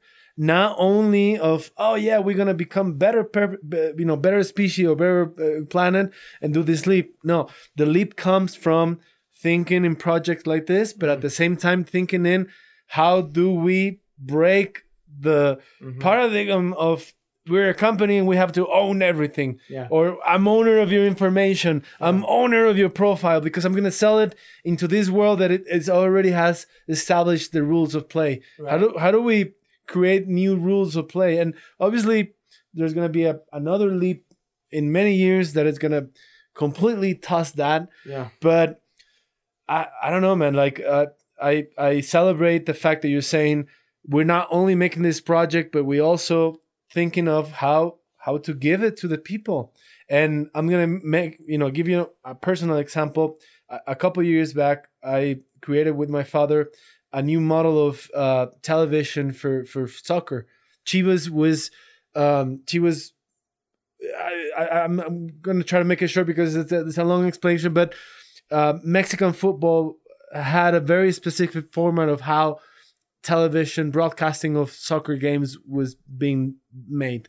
Um, so we wanted to change that, and we created something called Chivas TV, which is a platform. It's more than a platform that streams the games of Chivas and breaks the m- model of how football has been watched in How- this how? country. Well, it's not even rocket science. It's just that uh, the television in, Me- in Mexico for many years has been the same model. Is There's two big television Televisa- companies, Televisa. And Televisa, who owns the majority of the of the teams. Uh, I mean, there's also Fox Sports, and that's it. You know, um, and and so by making Chivas TV, what we wanted to do was democrat, you know, democratize the the signal of of the of the the, the games of Chivas by making it a, a open stream platform, and So then for free, for free at the beginning. Uh, and then it changed to be a subscribers, uh, uh, uh, you know, a subscribers uh, platform. You have to subscribe. I, I lost the word there, but uh, subscribe, uh, uh, compose uh, platform, and we've been changing it, and we have been very successful in one things, and other things, either it wasn't the time or it wasn't the moment. We we couldn't do it many different reasons, Yeah. but there was an idea that I'm I'm still very fond of it, and and I think it could really change. And it came up because I went to a a, a summit where there was uh, this guy who was talking about the strategy of the NBA to have the content deliver into so many countries where the NBA was uh, was having this fan base. No, they realized that you know they were very United States driven, and they will sell something sometimes to Europe and maybe Mexico, Latin America, whatever. But then they found out that they had a huge fan base all over the world, Africa, Right. uh, Asia, uh, you know, whatever, you know, NBA it's NBA, you Yeah. know. Tell Yeah. tell me someone in the world that doesn't know Michael Jordan. Probably it's gonna be hard, you know. Yeah. So they say, okay, how do we how do we create a product to deliver the NBA to all these fans and all over the world? If we try to sell it to the broadcasters in all over the world, if you want to have uh, you know, I don't know, Nigeria to sell the NBA, probably the broadcaster would not have enough money to buy the, the rights to it. And not only that, how do you sustain the quality of the product in countries where, you know, they don't have the same tools as the United Right. States to Right. continue to deliver the product? Right. So they say that that's, that's something it really, you know, it really blew my head up, uh, my, my mind was uh, uh, they say, okay, so why don't we give the fans this the, the product and they make them themselves and they put the voice so the people will will listen to what the fans say. So let me say it another way Wow. because it didn't come up in a good way. So they say, okay, so if we want to have the product, uh, if you send the signal to Africa, to Nigeria, we will have to translate it to Swahili and to many other dialects, and that's just a, you know, that's just a huge financial problem. It's not going to be able to do that. So why don't we open the source of the of the signal for fans to put the narration to it, and that way you will never Wow. uh, you will never have to produce, you know, the signal. The fans itself will do it Uh huh. you know and that was it that was the idea and so how do we apply that to chivas tv for example So not only the fact that fans will take over what it needs to be free from these television mm-hmm. companies you know? But also for the for the the pers- the people who are going to listen to the to the to the game or to the match are going to say well you know i like more this guy because this guy's is funny you know? Or i like it more serious so i follow this guy and you open up a new possibilities are you of- doing that? no we're not doing that but but, but, you know It's a great idea. but but but that for me is is something similar you were saying Yeah. how do we make people Totally. own own the signal Yeah. own the, the match own the football you know because i think and and maybe to sum up i will say that the new paradigm is we've been coming from this perspective of trying to own things ourselves Yeah. and I own this. This is my brand. This is my product, and you know.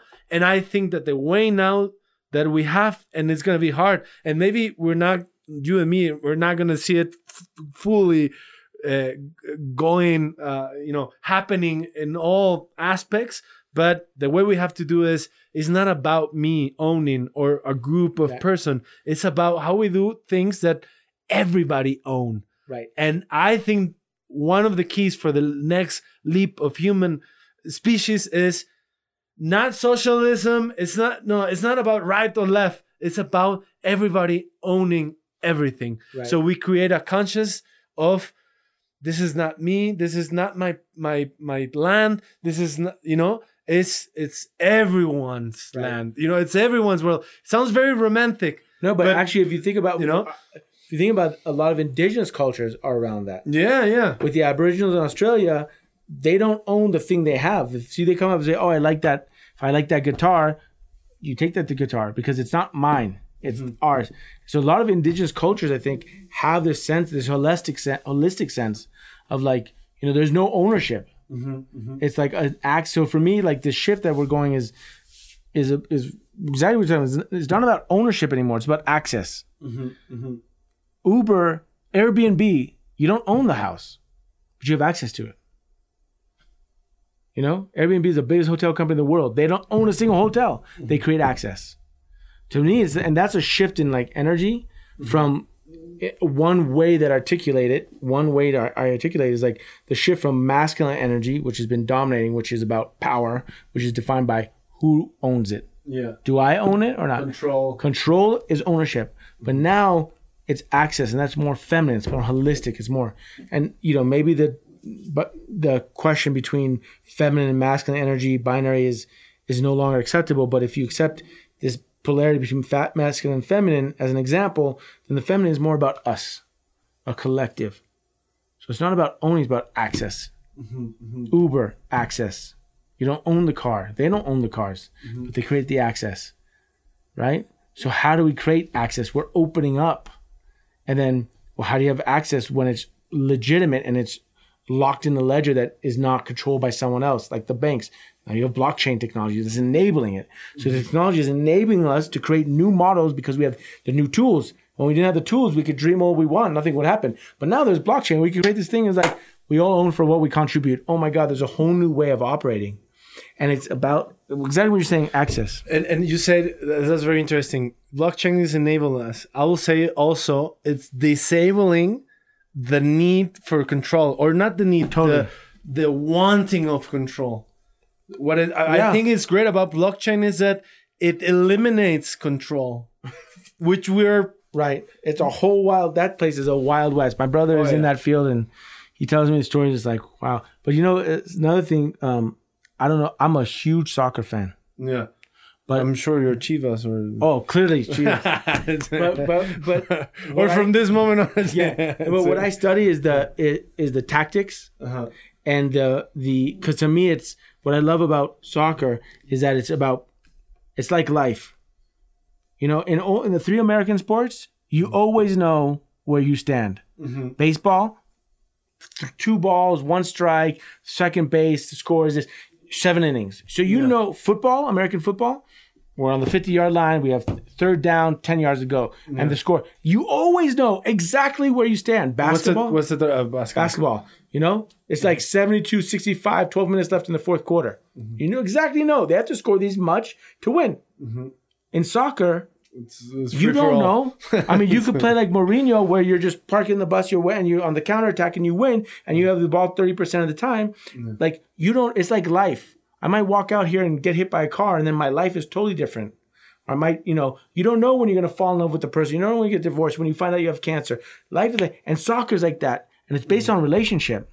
Mm-hmm. Because you have these personalities, just because you have all the. Let's see how PSG now does with mm-hmm. all these stars. They have the most, but what's the relationship between the players? Yeah. How do they play together? Well, at this moment, it's like they're in the first place, way up. yeah, but that's I know, I know, but, but I you saw they lost. saying. But like so now, for me, I study the managers, yeah, like like directors of cinema. yeah, yeah. You know, you like if you know cinema, you follow the directors.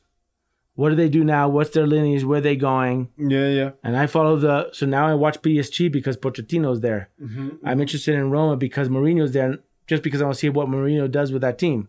So I'm following the managers because how do they handle these personalities? How do they find the right tactics and structure with these personalities for them to excel? Which is what we also do in business. You have your team. You're like, all right, where do I put this person? How do I create the environment for them to grow and excel? Yeah. How do I move? Okay, this person's not doing well, but they want inclination. How how do I position them? How do I inspire them? How do I? And the same thing I see the manager. So, to I I'm, I'm a soccer. No, you're a mouthful of, of very interesting things, man. Like, uh, uh, just just by the fact, I, I will relate more soccer not to sports, but to the Coliseum, like to the gladiators, than than to sports itself. You know, 100%. because because of that factor of whatever can happen. And recently, I I not not that I I learned this, but I I I put it in words recently that soccer is it's about emotions Sure. and and that for me really like really sticked and because that's what it is like you can you can you know if you simplify soccer which is uh, uh, uh, not a lot of people knows it even though that they love soccer and, and i'm not saying that i'm the expert of soccer actually people make fun of me in the public because they they say that i don't know about soccer because i study filmmaking Right. which makes me laugh because you know I I it's not that I study filmmaking. I've I've studied life like you did Mm-hmm. everybody knows. It's not that you're a soccer expert and that's the only thing you need you know how to do. Yeah. Anyway, but that's Yeah. another thing. But uh what I'm saying is that if you see soccer, soccer simplify as a sport. Like uh, if you put it in in few words, is is just for moments. Attack, transition from attack to defense, defense, transition from defense to attack. Right? That's soccer, really. Like if you trying to explain to an alien how soccer, you know, and then everything, of course, you have to score goals. There's a minute, whatever. But if you really look into what soccer is, it's just about relationships between the players Yeah. and emotions during those relationships. Right. Right. But with but and You but, know? but then don't you add like I totally agree with that and I say, but isn't there like a layer of or underlying of structure? Because if the manager or not. Yeah, of You know, course. like we're playing, you know, but but but The- it is about their connection. It's the about success of the manager um, presenting an, a strategy for a rival or for a match will be proportionate related to how the relationship works between him and his players. totally. No, I remember And totally. not only that, and, and it's how the players relate to themselves and each other. in order for them having a direction in a strategy. yeah. Because you can have Mourinho put in a strategy, Mhm. but if he hasn't built a relationship with his players, one, it would not work. No matter how good the strategy But that's is. what happened to him. the- but the- he could be having a good relationship. uh, Sorry that I'm interrupting you, just to say that he could have a great relationship with his players, and everybody's listening. And the way he he portrayed his strategies are perfect. But if the relationship between the players are not well, yeah. The strategy is not going to work. Right. You know. You're right. It's both, right? It's both. and and and and I think that's the big change of paradigm in the sports in the late years, in the last year, sorry, uh, that it's more than just soccer strategy. It's about human management. Wasn't it what made know? Phil Jackson, you know, Of course. so successful? That he knew how to talk to his players. He knew how to create connection between them. He knew how to create this cohesion, yeah. which is also like what we need to do, or anyone who's building a business needs to do too. And how to let the Dennis Rodman of your team Be Dennis. be Rodman. Dennis Rodman Yeah. and go to Vegas one one night before the big game, you Yeah, know? yeah, exactly.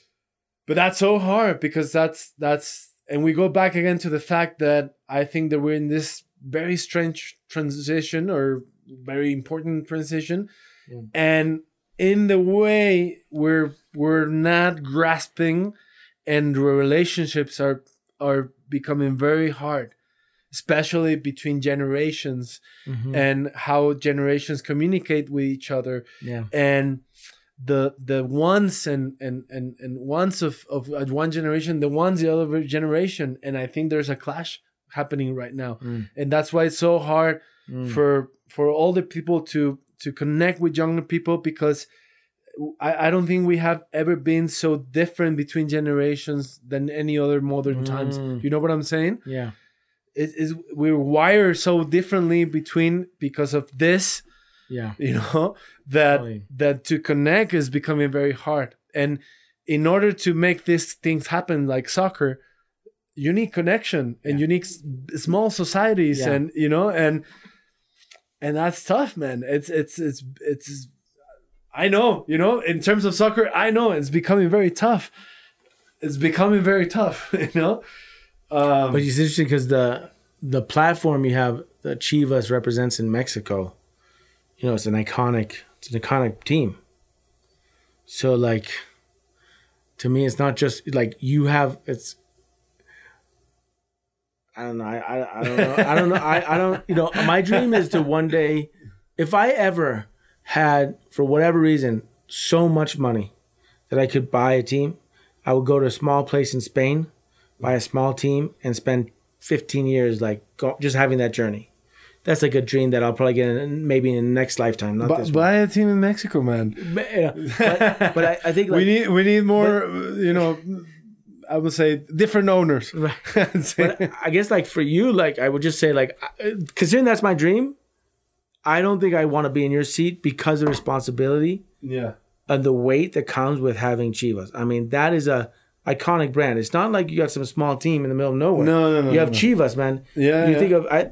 You think of what Chivas, Pumas, may I don't know the Mexican league that well, but what I've heard as an American from there is Chivas, Pumas, and then there's the other big one, It's, America. it's no? Chivas, America, probably Pumas, Cruz Azul. yeah, Then you have the teams of the north in Right. that order in terms of relevance and it's like and brand it awareness. makes me and, think of like it makes me think of like Ronaldo.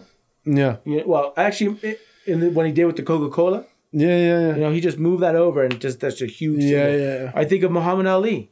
Mhm. Like that guy was an incredible true leader of his time. Oh yeah. that expanded beyond boxing and sports. He was a true leader, and and and there are some true leaders in sports now, and you have that opportunity now, and that's that's a it's a fine it's a difficult line to walk. Move like a butterfly, sting like a bee. Yeah.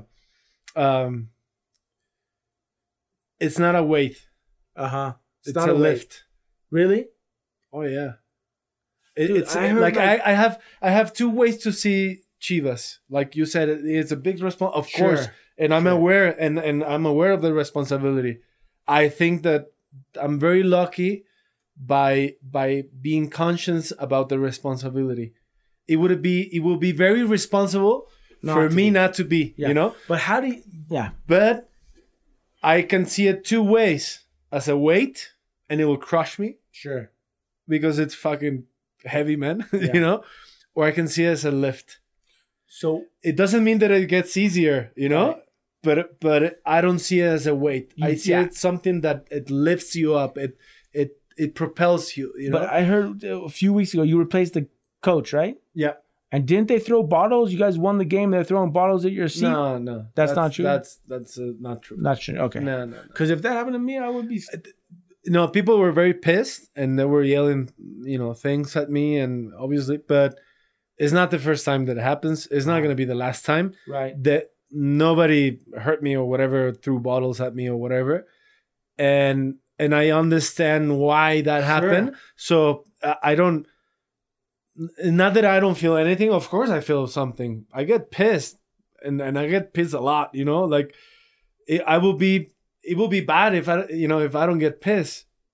Who wants to have an owner of a team who doesn't, feel anything? Of course. I, I, you know, I feel, and and because I feel, I I take decisions, decisions that I think are the best for that team and for the people of the team. You Yeah. know, but uh, I I also understand why people were mad or they were pissed at me.